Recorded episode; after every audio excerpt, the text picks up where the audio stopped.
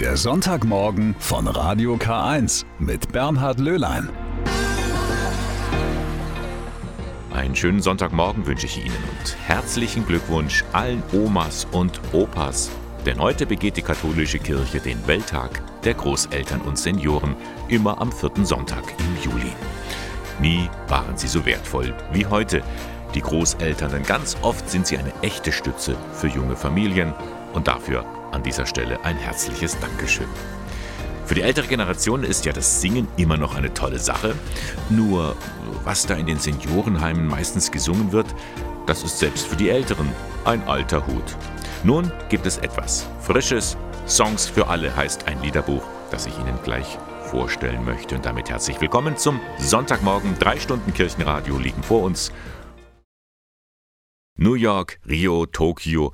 Nun, dieses Lied sucht man in dem neuen Liederbuch Songs für alle vergebens. Dennoch, da sind eine Menge Lieder drin, die man einfach kennt.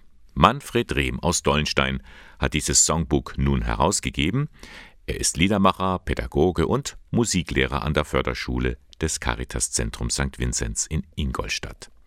Das Buch enthält bekannte Lieder aller Stilrichtungen und will alle Menschen ansprechen, die Freude und Interesse am Singen haben. Und zwar gerade jene, die mit einem Handicap leben müssen und dennoch nicht auf das Singen verzichten wollen. When I find myself in times of trouble, Mother Mary comes to me, speaking words of wisdom, let it be.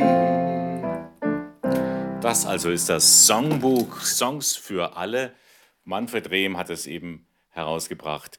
Manfred, Let It Be, das ist also ein Lied von den Beatles, das ist Teil dieses Buches. Was macht dieses Songbuch so besonders? Die Songs, die ausgewählt wurden, wurden nicht von mir alleine ausgesucht, sondern von Menschen verschiedenen Alters, die in Reha-Kliniken, Nachsorgezentren, Seniorenheimen Singgruppen besucht haben von mir, die ich als Musiktherapeut und Musikpädagoge leitete. Man weiß ja, welche Lieder bekannt genug sind, dass sie im Altgedächtnis verhaftet sind. Und die Menschen, die waren ja vom Gedächtnis her angeschlagen, aber diese Lieder waren doch so bekannt, dass wir miteinander uns erinnern konnten, dass die sich teilweise an den Text erinnerten, an die Melodie gut erinnerten oft. Das hat mich dann auch überrascht, wie gut die Melodie noch vertraut war. Aber ich wollte ja auch drei, vier Strophen anbieten und das ist jetzt besonders in dem blauen Buch, in der Textsammlung gegeben mit Großdruck, dass man auch bis in die zweite, dritte, vierte Strophe mitlesen kann. Es gibt also zwei Songbücher, das gleiche Buch auf zwei Art und Weise. Einmal mit den Akkorden, das ist dann praktisch für den Musiktherapeuten oder denjenigen, der die Gruppe anleitet. Und dann gibt es das eben nur mit Text zum Singen. Wie sind denn die ersten Rückmeldungen auf dein neues Songbuch? Die ersten Rückmeldungen sind positiv, das freut mich sehr. Die Kolleginnen und Kollegen melden mir zurück, dass sowas gefehlt hat, dass sie damit arbeiten wollen, dass sie darauf gewartet haben. Schauen wir uns noch mal ja. kurz die, die Liedauswahl an. Gerade eben haben wir die Beatles gehört. Das ist also etwas äh, klassisches, modernes Liedgut. Es sind aber auch einige Volkslieder drin, wenn man hier so blättert. Schlager und Folksongs waren mir wichtig. Liedermacher-Songs über den Wolken von Reinhard May, deutschsprachig. Und ein Lied, an das sich auch viele ältere Menschen erinnern werden: Kein schöner Land. Kein schöner Land in dieser Zeit, als hier das unsere weit und breit, wo wir uns finden, wohl unter Linden zur Abendzeit, wo wir uns finden, wohl unter Linden zur Abendzeit. Nun ist es ja so, gerade wenn man als älterer Mensch im Seniorenheim ist, dann werden viele dieser alten deutschen schönen Volkslieder gesungen. Aber es kommt ja nun so langsam eine neue Generation in diese äh, Situation in Pflege- und, und Seniorenheime. Die haben vielleicht andere Liedwünsche. Das war unsere Grundidee. Wir haben eine gute Mischung platziert von deutschsprachigen und englischsprachigen Songs, wie sie eben in der Praxis der Singgruppen auch gewünscht wurden. Es sind ein paar Grundideen von mir, die haben sich manchmal bewährt, manchmal nicht so. Und es ist jetzt so die Schnittmenge der gut singbaren Lieder in leicht singbaren Tonarten. Ist auch nochmal wichtig, weil angeschlagene Stimmen dann sich schwer tun mit zu hohen Tonarten. Also eine bunte Mischung, da ist für jeden was dabei und gerade auch gut geeignet für Gruppen, die ja irgendwie mit einem Handicap leben müssen. Songs für alle. Ich habe beim Blättern ein Lied gefunden, da war ich ein bisschen überrascht. Es ist nämlich ein Lied von den toten Hosen. Tage wie diese. Ja, da kann ich eine Geschichte erzählen. In, Im Nachsorgezentrum, wo ich in der Förderstätte auch musiktherapeutisch noch gearbeitet habe, da war ein Bewohner, der hat sich gewünscht, Tage wie diese von den Toten Hosen. Und gedacht, erst war ich überrascht, wird es so äh, die Gemeinschaft, diese sich regelmäßig treffende Singgruppe tolerieren? Dann haben wir es ausprobiert und es war bekannt. Die haben das alle gern gesungen. Und deswegen ein bisschen moderneres Lied, das Eingang gefunden hat. Ich warte seit Wochen auf diesen Tag und tanz vor Freude über den Asphalt, als wär's ein Rhythmus, als gäb's ein Lied, immer weiter durch die Straßen zieht. Komm dir entgegen, dich abzuholen, wie ausgemacht. Zur selben Uhrzeit am selben Treffpunkt wie letztes Mal. An Tagen wie diesen wünscht man sich Tagen wie diesen haben wir noch ewig Zeit. Wünscht man sich Manfred Rehm, Songs für alle. Es gibt zwei Fassungen dieses Buches, ein reines Textbuch und eines mit Akkordangaben. Die beiden Bücher sind im Dux Verlag erschienen und im Buchhandel oder im Onlineshop erhältlich. People help the people. Menschen helfen anderen Menschen. Ja, das braucht unsere Gesellschaft. Menschen wie Helmut Bachmeier. Ohne ihn könnte zum Beispiel die Bahnhofsmission in Ingolstadt nicht existieren. Er ist äußerst flexibel, selbstsicher am Auftreten, hat viel Eigeninitiative und ist vielseitig begabt und springt auch mal kurzfristig ein, wenn man ihn braucht. Was alles zu seinen Aufgaben zählt, darüber hat sich mein Kollege Peter Esser mit ihm unterhalten. Herr Bachmeier, seit wann sind Sie ehrenamtlich bei der Bahnhofsmission engagiert und warum haben Sie dieses Engagement begonnen? Also ich bin seit März 22 bei der Bahnhofsmission in Ingolstadt und ich habe eigentlich mein ganzes Berufsleben viel auf Bahnhöfen, Flughäfen verbracht, bin 35 Jahre nach München gependelt, war auch viel im Ausland unterwegs, dort auch mit äh, öffentlichen Verkehrsmitteln. Insofern kenne ich viele Situationen, wo einfach Hilfestellung notwendig ist und ich hatte immer das Glück, auch diese Hilfestellung durch Servicepersonal oder durch Einheimische, durch Reisende zu erhalten. Und das ist sicherlich ein Punkt gewesen, wo ich gesagt habe, ich wohne auch hier in der Bahnhofsnähe, das bietet sich eigentlich an. Und auf der anderen Seite habe ich immer gern das Flair von Bahnhöfen, Flughäfen gemacht. Können Sie mal erzählen, was so alles zu Ihren Aufgaben zählt? Was machen Sie alles so? Also ich bin sehr viel draußen am Bahnhof, im, Gleisbereich, um den Bahnhof herum letztendlich. Und wir haben natürlich viele Themen, die einfach Auskünfte, kleine Hilfestellungen, geht Orientierung, Taxistand finden, das richtige Gleis finden, den richtigen Zug finden oder auch dann kleine Hilfestellungen beim Einsteigen, Aussteigen, Kinderwägen in den ICE reinheben, weil wenn jemand mit einem Kinderwagen Gepäck und ein kleines Kind an der Hand hat, ist es einfach schwierig. Sowas sieht man einfach, spricht die Leute an und dann ist der Fall auch schnell erledigt. Kleiner Aufwand und guter Nutzen, würde ich sagen. Dann haben wir natürlich so Themen, echte Hilfeleistungen materieller Art, ob das Essen, Trinken ist, kleine Brotzeit. Wir haben kein warmes Essen, aber wir haben hier Möglichkeit zumindest, dass wir Brotzeit bereiten, Tee, Kaffee, Wasser, Apfelschorle, was einfach notwendig ist. Aber auch viele kleine Dinge des Alltags. Jemand braucht ein Pflaster, weil er sich wund gelaufen hat oder das Handy muss aufgeladen werden, weil er sein E-Ticket nicht vorzeigen kann. Oder jemand braucht wirklich Kleidung, das sieht man auch den Leuten an. Und wir haben einen kleinen Vorrat hier und wenn es geht, dann versorgen wir das gleich. Ansonsten versuchen wir an die Kleiderkammer hier von der Caritas zu verweisen. Das ist so ein Themenkomplex. Ab und zu haben Sie aber auch mit wirklich gestrandeten Menschen zu tun, die in einer wirklichen Notlage sich befinden.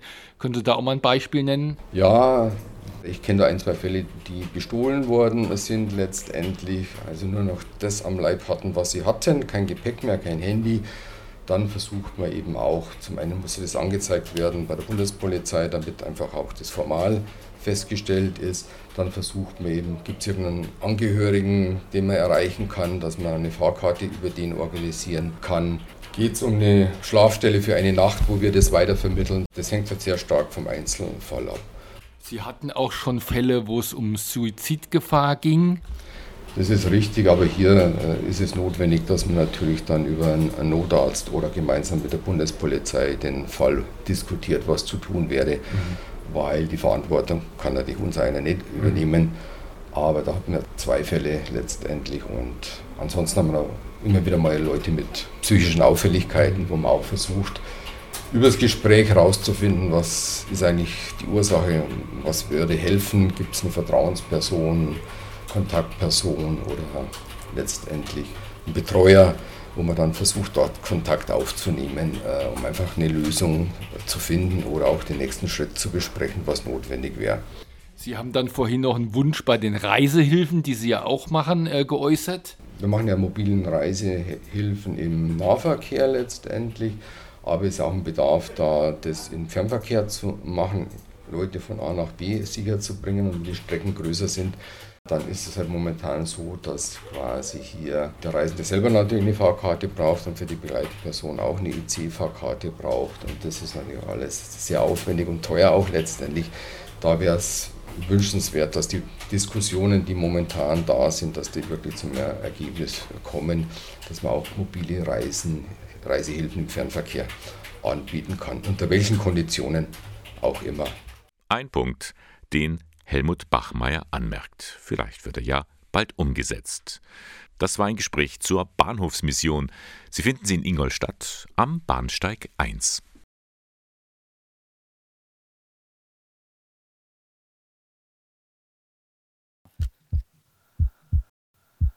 Und das Spiel des Jahres 2023 ist Dorfromantik.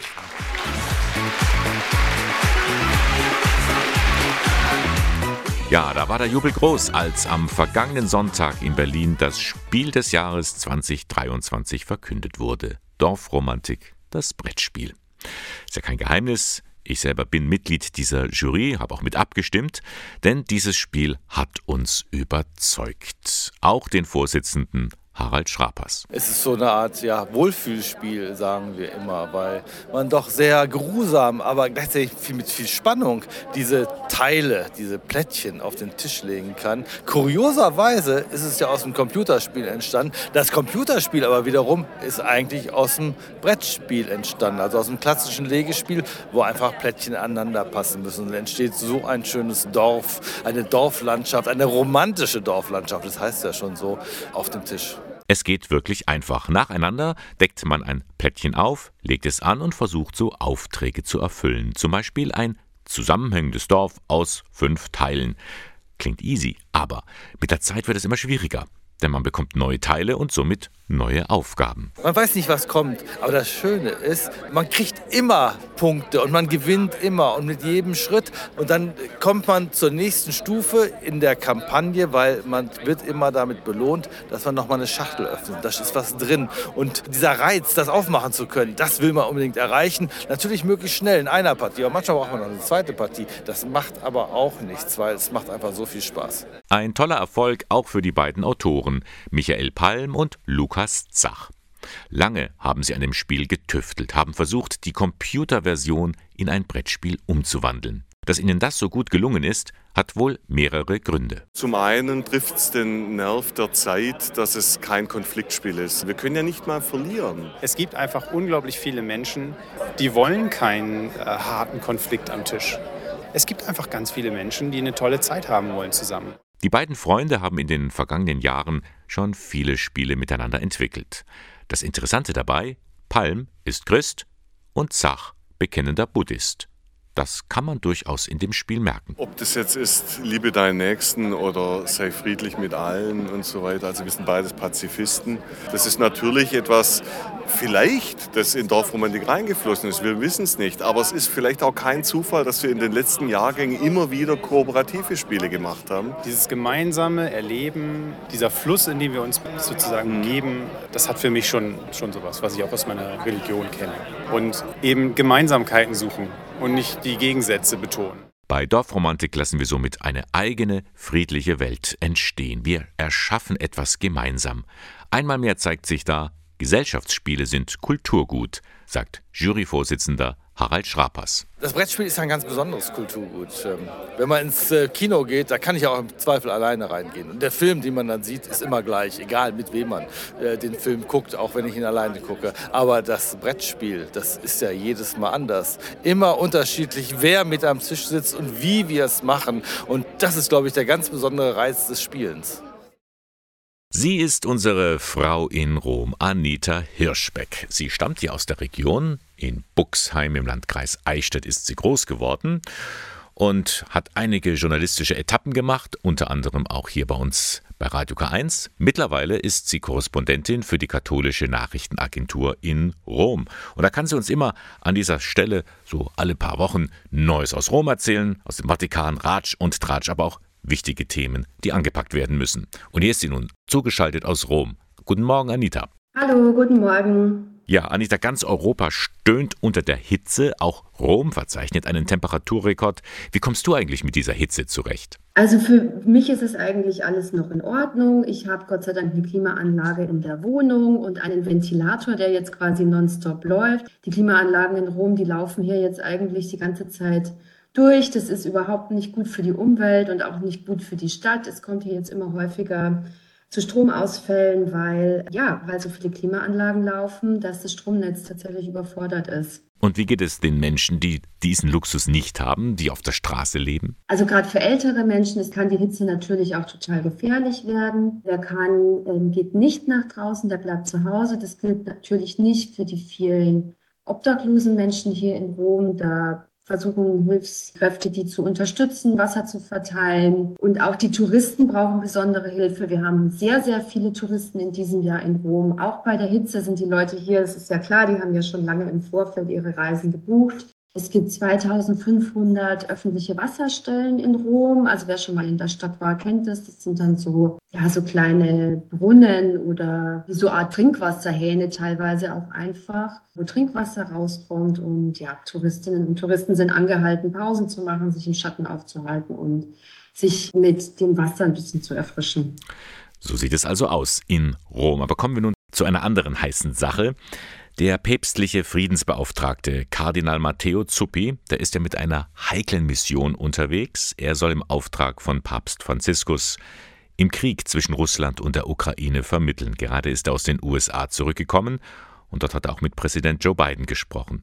Ist es da zu irgendeinem Ergebnis gekommen? Also konkret rausgekommen ist noch nichts. Kardinal Zuppi und Joe Biden haben über das Thema vor allem der verschleppten Kinder gesprochen. Es sollen ja um die 20.000 Kinder mutmaßlich aus der Ukraine entführt worden sein, verschleppt worden sein nach Russland.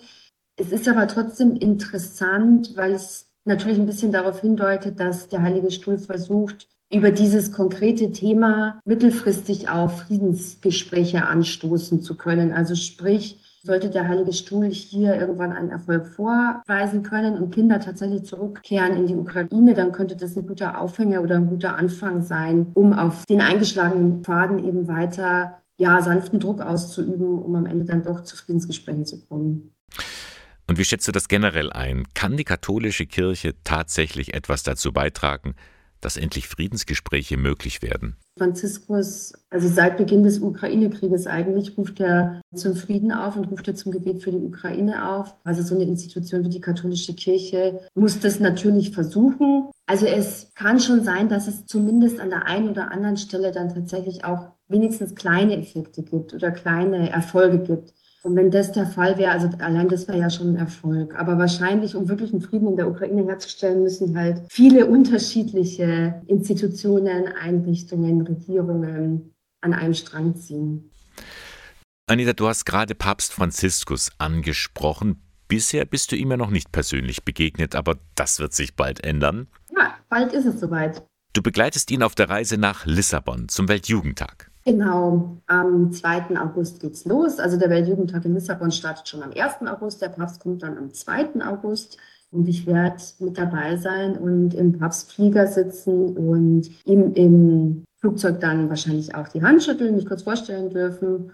und dann ja bis zum 6. August, bis zum Sonntag mit ihm zusammen in Portugal verbringen und ja mit anderen Journalistinnen und Journalisten zusammen auf Schritt und Tritt verfolgen und beobachten und berichten, wie das so läuft, der Weltjugendtag mit dem Papst. Wenn es tatsächlich klappen sollte und du könntest dem Papst eine Frage stellen, was würdest du ihn fragen? Also ich glaube, wenn er vor mir stehen würde, das ist natürlich die Frage, die ihm jeder stellt, ist eigentlich, wie geht es Ihnen? Es ist einfach spannend, das zu beobachten, was er für ein Arbeitspensum hat. Wie es ihm, äh, gesundheitlich geht es ihm aber eigentlich auch nicht immer wirklich gut. Es ist auch interessant zu sehen, ich habe mir jetzt in Vorbereitung auf diesen Weltjugendtag mal angeguckt, wie er so 2013 bei seinem ersten Weltjugendtag vor zehn Jahren, ja, wie er da so aufgetreten ist, wie er sich da so gegeben hat, da war der voller Schwung und Energie und so weiter. Ein bisschen ist das verloren gegangen. Es sind auch zehn Jahre vergangen. Er ist 86 Jahre alt. Ich glaube, wie geht's Ihnen? Wäre, glaube ich, die Frage, die ich Ihnen stellen würde. Gut, und wenn ihr da mal plaudern solltet, dann vergiss nicht, ihn von hier aus aus deiner Heimatregion zu grüßen. Vielen Dank, Anita, und dir alles Gute in diesen heißen Tagen. Danke, ebenso. Grüße zurück. Ja, das war Anita Hirschbeck, unsere Korrespondentin in Rom. Sie berichtet dort für die katholische Nachrichtenagentur und alle paar Wochen erzählt sie uns eben das Neueste vom Vatikan.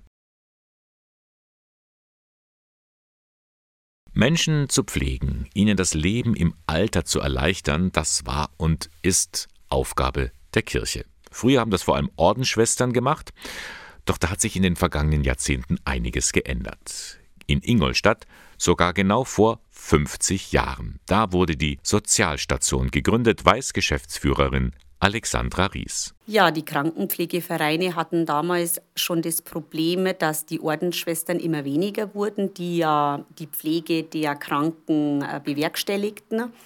Und die Politik in Bayern sah, dass in Rheinland-Pfalz und Nordrhein-Westfalen Sozialstationen gegründet worden sind und haben dann beschlossen, das ist ein gutes Modell für Bayern und haben dann 1973 zehn Modellstationen ähm, errichtet und davon war Ingolstadt eine, um eben die Fördervereine zu entlasten beziehungsweise auch um die Dienste zu übernehmen. Kann man sagen, dass von dieser Zeit an bis heute eine gewisse Kontinuität auch der Aufgaben war?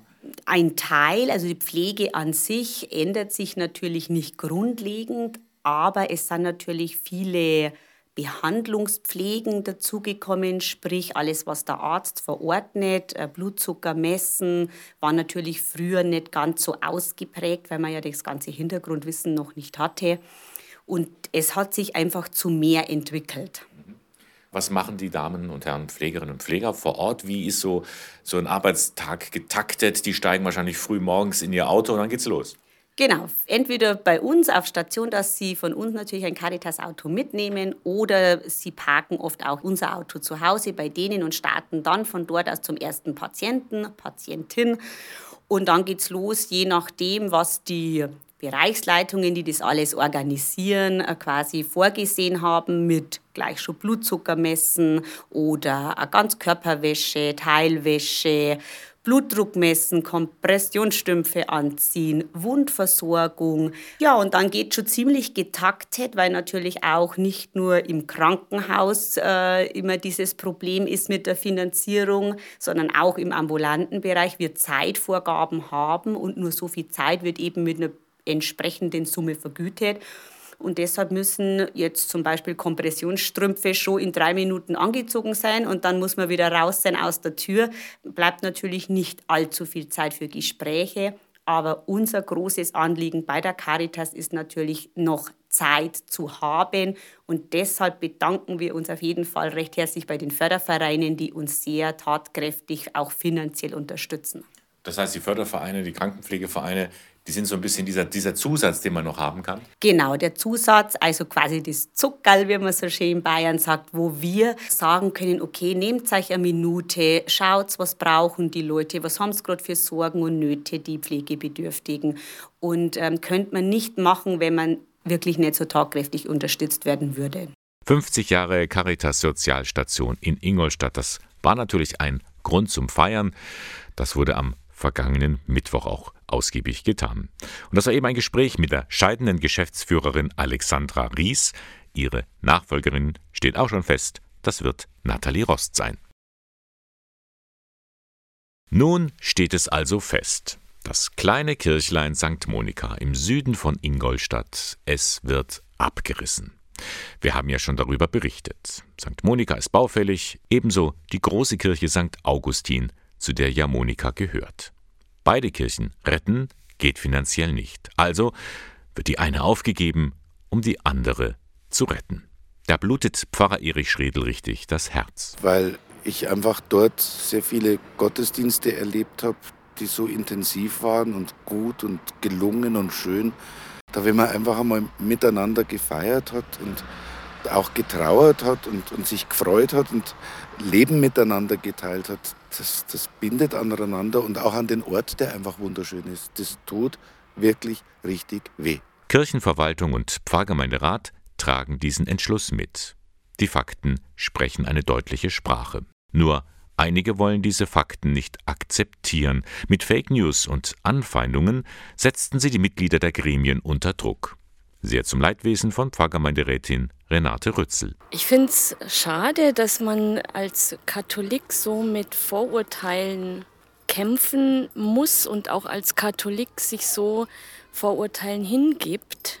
Mir war es immer wichtig, als Katholik auch Werte zu vertreten wie Mitmenschlichkeit, wie Respekt auch gegenüber anderen. Und äh, ich finde, auch das ist eigentlich für St. Monika eine große Chance, daran zu wachsen. Und diese große Chance besteht nun in der neuen Bebauung des Viertels. Das Areal von St. Monika wird an die gemeinnützige Wohnungsbaugesellschaft Ingolstadt im Erbbaurecht vergeben. Die hat einiges vor, meint Geschäftsführer Alexander Bensko. Also es wird ein neues Quartier werden mit ca. 70 Wohneinheiten im geförderten Bereich. Das heißt, es kann jeder mit Wohnberechtigungsschein, gibt es verschiedene Stufen, dort einziehen. Und es gibt auch die Möglichkeit, eine neue Gemeinschaft da drin abzubilden. Es gibt einen Gemeinschaftsraum neben einem voraussichtlich sechsgruppigen Kindergarten. Es kann auch ein kleines Zentrum werden da draußen. Und da werden wir auch versuchen, daran hinzuarbeiten, dass es auch funktionieren wird. Also keine Hochhauswüsten, sondern dreigeschossige Wohnungen, alles im erträglichen Maß. Wichtig für uns sind die Familien, was auch wichtig ist, sind barrierefreie Grundrisse. Das heißt, dass man auch lange dort leben kann. Das heißt, man ist nicht gezwungen, irgendwann auszuziehen, weil man die äh, Treppen nicht mehr hochbekommt. Es gibt Aufzüge.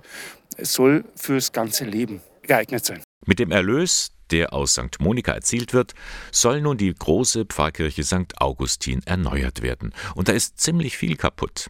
Das Zeltdach, die Betonelemente der Außen- und Innenwand, der Turm und die Statik des Glockenstuhls. Bei der Sanierung legt man auch großen Wert auf Nachhaltigkeit. Kirchenpfleger Albert Schloderer. Unsere Photovoltaikanlage, die Fernwärme, das ganze Innenraumkonzept mit der Beleuchtung ist dann alles auf Energiesparmaßnahmen auch gelegt. Wir werden eine Fußbodenheizung haben im Bereich, wo die Gläubigen sitzen. Das heißt, die Wärme kommt direkt und wird nicht mehr durch die ganze Kirche geleitet. Wir haben also weniger Verlust. Wir werden das Dach oben dämmen. Das ist bis jetzt auch nicht gedämmt worden und so weiter. Viele Maßnahmen. Auch der Innenraum wird verändert. Damit soll die Gemeinschaft bei den Feiern der Gottesdienste gestärkt werden. Rund 5,9 Millionen Euro wird das Ganze kosten. Viel Geld. Aber Pfarrer Erich Schredel ist sich sicher, dieses Geld ist gut angelegt. Und er freut sich schon auf den Herbst 2024. Bis dahin soll alles fertig sein. Wenn die Leute dann reinkommen und sehen, ui, der Raum atmet, der Raum lebt, der Raum hat eine Kraft, die er ausstrahlt und die man spüren kann, dann ist die Sache in Ordnung. Und darauf arbeiten wir hin. Die Zeichen standen auf Sturm am vergangenen Freitagabend, nicht nur wegen des schwülen Wetters, als zahlreiche engagierte Katholikinnen und Katholiken zu einer außerordentlichen Vollversammlung des Diözesanrats nach Eichstätt gekommen sind. So mancher hatte mit einem schweren Gewitter gerechnet, aber es kam anders. Doch der Reihe nach. Es war das erste Mal in der Geschichte des Diözesanrats, dass Gäste auch anderer Diözesanengremien eingeladen wurden. Aus einem wichtigen Grund, meint Vorsitzender Christian Gärtner weil wir natürlich wahrgenommen haben, dass nach der Veröffentlichung dieses Zukunftsplans, also der ganzen Sparmaßnahmen, die auf Bistumsleitungsebene beschlossen worden sind, ziemlich viel Unruhe im Bistum entstanden ist. Nicht nur bei den Mitarbeitenden, auch bei den ganzen ehrenamtlich engagierten Leuten. Und weil wir gesagt haben, da müssen wir was tun. Wir müssen deutlich machen, dass wir sozusagen nicht nur von oben herab erwarten, dass darüber überlegt wird, wo kann man einsparen, sondern dass äh, eigentlich alle Leute mitgenommen werden müssen, die sich in unserer Kirche engagieren, wenn es darum geht, wo müssen wir was Wichtiges vielleicht in Zukunft weglassen, weil wir es uns nicht mehr leisten können. Es wurde intensiv diskutiert, in Kleingruppen, im Plenum, immer sachlich, aber klar und deutlich. Ja, viele Leute haben gesagt, also sie fühlen sich überhaupt nicht mitgenommen und sie fühlen sich eigentlich auch nicht ernst genommen, wenn sie auf der einen Seite Pastoralkonzepte erarbeiten sollen und dann kommt immer wieder von oben herab aus unterschiedlichsten Gründen sowas wie diese Sparpläne und ähnliches oder die ganzen Umstrukturierungen. Ich habe das Gefühl wahrgenommen, dass die Leute noch viel mehr bereit wären, hier mitzuüberlegen, mitzudiskutieren und gerne auch mitzuentscheiden und nicht nur darauf warten wollen, wenn was von oben vorgegeben wird. Und ich hoffe, dass es uns gelingt, dass wir auf dem Weg weiter mitgehen, dass die Leute, die wir hier haben, noch mitgehen wollen und nicht einfach nur austreten, wie so viele andere. Und die Leute wollen mitgehen, sie wollen gestalten und auch Verantwortung übernehmen. So war es immer wieder zu hören. Auch wenn Bischof Gregor Maria Hanke aus terminlichen Gründen nicht teilnehmen konnte, die Diözesanleitung zeigte sich aufgeschlossen. Generalvikar Michael Alberter. Also ich habe heute Abend wieder gemerkt, wenn sich alle Beteiligungsgremien unserer Diözese treffen, dann stärkt es gegenseitiges Vertrauen wir konnten über Dinge reden, wenn verschiedene Beteiligungsgremien zusammenkommen, über die man normalerweise nicht in dieser großen Gruppe und mit den vielen Professionen reden kann. Und das bewirkt natürlich Vernetzung. Vertrauen, Kommunikation, Vernetzung. Mit anderen Worten, die Hauptforderung der Teilnehmenden, besser in Entscheidungen eingebunden zu werden, sie wurde gehört. Mehr noch. Ich zu meinem Teil als Generalvikar und ich spreche auch ja dann für die Bistumsleitung, wir sind gerne bereit, den Weg weiterzugehen im Miteinander, im gegenseitigen im Miteinander abstimmen der Themen, über die besprochen wird und der Ziele, die verfolgt werden. Am Ende also fast nur zufriedene Gesichter und vor allem Erleichterung. Das befürchtete Unwetter blieb aus. Ich gehe bereichert heim, weil vieles zur Sprache kam und ich fand es klasse, dass einfach verschiedene Gremien, verschiedene Leute aus dem ganzen Bistum da waren und ihre Meinung ehrlich gesagt haben. Und ich glaube, das ist die Zukunft, dass wir uns bereichern und gegenseitig stärken und miteinander unterwegs sind. Ich gehe hoffnungsvoll nach Hause, weil ich die Hoffnung in mir trage jetzt, dass das Bistum auf einem guten Weg ist in eine partizipative Zukunft, in der sich auch die Basis beteiligen kann an wichtigen Entscheidungen. Eigentlich mit einem guten Gefühl, denn es gibt einen Fortgang. Und da kann ich jetzt mit Freude berichten, dass das nicht den Bach hinuntergegangen ist. Ein Aufschlag wurde gemacht, aber wie geht es nun weiter? Bei der nächsten Diözesanratsversammlung Ende September trifft man sich in dieser Runde wieder. Dann geht der Blick nach vorne. Vielleicht entwickelt sich daraus auch ein dauerhaftes Modell, damit Entscheidungen im Bistum Eichstätt von einer breiten Basis mitgetragen werden. Und wer sich bei all den Diskussionen verwundert fragt, wozu das ganze Gerede, worum geht es da eigentlich? Dem erklärt Christian Gärtner. Durch die Kirchenaustritte haben wir natürlich auch im Bistum Eichstätt massive finanzielle Probleme. Die Kirchensteuer geht zurück. Man muss sparen und es geht darum, dass die Leute, die sich in der Kirche noch engagieren, die die Kirchensteuer zahlen, einfach mitreden wollen darüber, wofür wird sie verwendet und wo kann man wirklich sparen.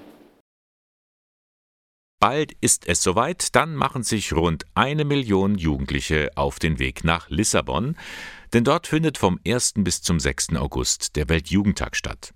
Und auch aus dem Bistum Eichstätt werden einige dabei sein, zusammen mit Diözesan Jugendseelsorger Corbinian Müller. Papst Johannes Paul II. hat in den 80er Jahren die Idee geboren, die Jugend der Welt zu einem gemeinsamen Treffen einzuladen. Das erste war 1986 in Rom.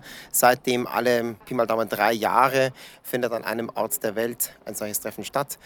Die Jugend der Welt, der katholischen Kirche, trifft sich, feiert gemeinsam, betet gemeinsam, trifft den Heiligen Vater, der kommt, übernachtet die letzte Nacht auf dem freien Feld, um dort gemeinsam den Abschlussgottesdienst zu feiern und wird mit vielen guten Impulsen und geistlich bereichert wieder nach Hause geschickt. Rund 80 junge Leute werden aus dem Bistum Eichstätt dabei sein. Zwei von ihnen sind Charlotte und Lilly, beide 19 Jahre alt. Beide wollen da unbedingt mit. Also ich glaube einfach der Gedanke an die vielen Menschen, die da zusammenkommen, viele neue Menschen, viele neue Kulturen. Auch, dass wir auch unsere ganzen Menschen, die mitkommen und so, wir kennen uns ja auch irgendwie untereinander und so. Und ich glaube, es wird ganz nett mit den ganzen neuen Leuten und so, ja einfach was Neues einfach mal kennenlernen. Ja, und auch weil es was ganz anderes ist, also dass wir auch ja äh, mit vielen Leuten gemeinsam da dann in einer Turnhalle zum Beispiel übernachten werden, was ja auch eine ganz andere Situation ist, in einem neuen Land, wo vielleicht auch viele noch nicht waren, weil Portugal jetzt auch nicht das nächste Land ist quasi. Ja, und da einfach mit vielen zusammenkommen und den Papst treffen. Für die beiden ist es auch gar kein Problem, an einem katholischen Event teilzunehmen. Jugend und Kirche für sie passt das zusammen. Also man wird ja auch nicht irgendwie direkt gezwungen zu sagen, ja, du musst da jetzt mitfahren, weil du musst jeden Tag beten oder irgendwie so, sondern es geht ja auch ganz viel um die Gemeinschaft und um dieses Wir-Gefühl, auch mit allen anderen zusammenzukommen. Und klar steht dieser christliche Aspekt immer im Mittelpunkt, aber dieses gemeinsame auch mal zur Ruhe kommen und auch noch mal Gedanken zu teilen und mal über alles Mögliche zu sprechen und so, finde ich, steht auch ziemlich groß im Zentrum. Natürlich äh, gab es Fehler in der Vergangenheit, aber ich finde, das muss sich ja jetzt nicht in der Zukunft widerspiegeln. Und deswegen finde ich, dass es sowas halt dann zeigt, dass die Kirche schon was für die Jugend tut und das fördert, dass man halt zusammen Spaß hat und dass vor allem auch die Gemeinschaft im Mittelpunkt steht und dass man sich durch den Glauben halt dann verbindet. Soweit Charlotte und Lilly. Sie nehmen teil am Weltjugendtag in Lissabon vom 1. bis zum 6. August und sie werden für uns von dort dann auch berichten. Das hören wir dann hier im Sonntagmorgen mit Radio K1. Die Sommerferien stehen ja unmittelbar vor der Tür. Vielleicht haben Sie ja auch schon den Koffer gepackt. Bald geht's ab in den Urlaub. Und vielen Gläubigen ist es wichtig, dass sie vorher noch einen Reisesegen bekommen. Meist wird er von der katholischen Kirche immer so rund um den 24. Juli angeboten, am sogenannten Christophorustag. In manchen Gemeinden also dann auch schon heute an diesem Sonntag. Bei uns in der Region kommt das ziemlich häufig vor. Maike Stark war einmal in der Pfarrei Rögling dabei, im Süden der Diözese Eichstätt. Vom Traktor bis zum Spielzeugpferd. An diesem Sonntag Mitte Juli sind die Gottesdienstbesucher auf den unterschiedlichsten Gefährten unterwegs zur Kirche St. Peter und Paul in Rögling im Landkreis Donau-Ries. Die Sommerferien stehen vor der Tür, deshalb spendet Pfarrer Tobias Scholz heute den Reisesegen für Klein und Groß vom Bobbycar über Rollstühle, über Traktoren, über normale PKWs bis hin zum Feuerwehrauto alles dabei. Also segnen kann man eigentlich alles, was irgendwo mobil und beweglich ist. Segen heißt ja, man erbittet Gottes Schutz für das Fahrzeug, für die Menschen, die mit den Fahrzeugen unterwegs sind. Über den Gläubigen auf einem Deckengemälde in der Kirche wacht der heilige Christophorus, das Jesuskind auf seinen Schultern. So groß wie drei Männer soll er gewesen sein. Er ist der Schutzpatron der Reisenden, der 24. Juli sein Gedenktag, der sogenannte Christophorustag. Vor allem in Süddeutschland und im Alpenraum ist sein Abbild oft zu entdecken. Und auch in Rögling hoffen kurz vor der Urlaubszeit viele Gläubige auf den Zuspruch des Heiligen. Pfarrer Tobias Scholz kennt seine Legende. Christophorus hat oder soll zunächst geheißen haben Opherus, er war ein großer, starker Mann und war eingesetzt als eine Art Fährmann an einem großen, reißenden Fluss. Und eines Tages kam ein kleines Kind, er hat das Kind Huckepack genommen, auf seine Schultern genommen und das Kind dann über den reißenden Fluss getragen. Und er hat gemerkt, das Kind wird immer schwerer, die Last auf seinen Schultern wird immer schwerer. Als er dann am anderen Ufer das Kind abgesetzt hat, hat er gesagt, es kam mir vor, als wenn ich die Last der ganzen Welt auf meinen Schultern getragen hätte. Und das Kind sagt dann zu ihm, ja, das stimmt, du hast Christus getragen, den Herrn der Welt. Und deshalb heißt du ab jetzt nicht mehr Opherus, sondern Christ Opherus, der Christusträger. So wie Christophorus das Jesuskind sicher über den Fluss getragen hat, so sollen nun auch die Fahrzeuge durch den Segen zu einem sicheren Gefährt werden. Eine sogenannte Christophorus-Plakette klebt als Schutzzeichen bei so manchem Gläubigen auf dem Armaturenbrett. Sie ist rund und der Heilige ist darauf abgebildet. Sogar die Freiwillige Feuerwehr ist heute für die Fahrzeugsegnung mit ihren Einsatzwägen gekommen. Achim Stahl vom Vorstand der Feuerwehr. Wir haben auch unsere Feuerwehrfahrzeuge segnen lassen, weil helfen in Not ist unser Gebot und wir brauchen halt immer jemanden, der uns bei den Einsätzen begleitet. In einer langen Reihe stehen Autos, Fahrräder, Roller, große Traktoren, kleine Spielzeugtraktoren, Bobbycars oder auch Rollstühle.